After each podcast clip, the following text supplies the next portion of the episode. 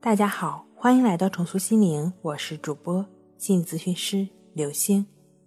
本节目由重塑心灵心理训练中心出品，喜马拉雅独家播出。今天要分享的内容是：唯有活在当下，才是真正的人生态度。有个小和尚，每天早上负责清扫寺庙院子里的落叶。清晨起床扫落叶，实在是一件苦差事，尤其是在。秋冬之际，每一次起风时，树叶总会随风飞舞落下。每天早上都要花费很长时间才能清扫完树叶，这实在让小和尚头痛不已。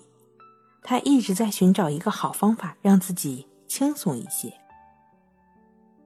后来有个和尚跟他说：“你在明天打扫之前，先用力摇树。”把树叶通通摇下来，后天就可以不用扫树叶了。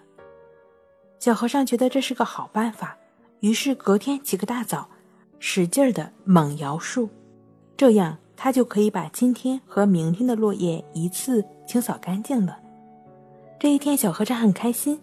第二天，小和尚到院子里一看，不禁傻眼了，院子里如往日一样落满了树叶。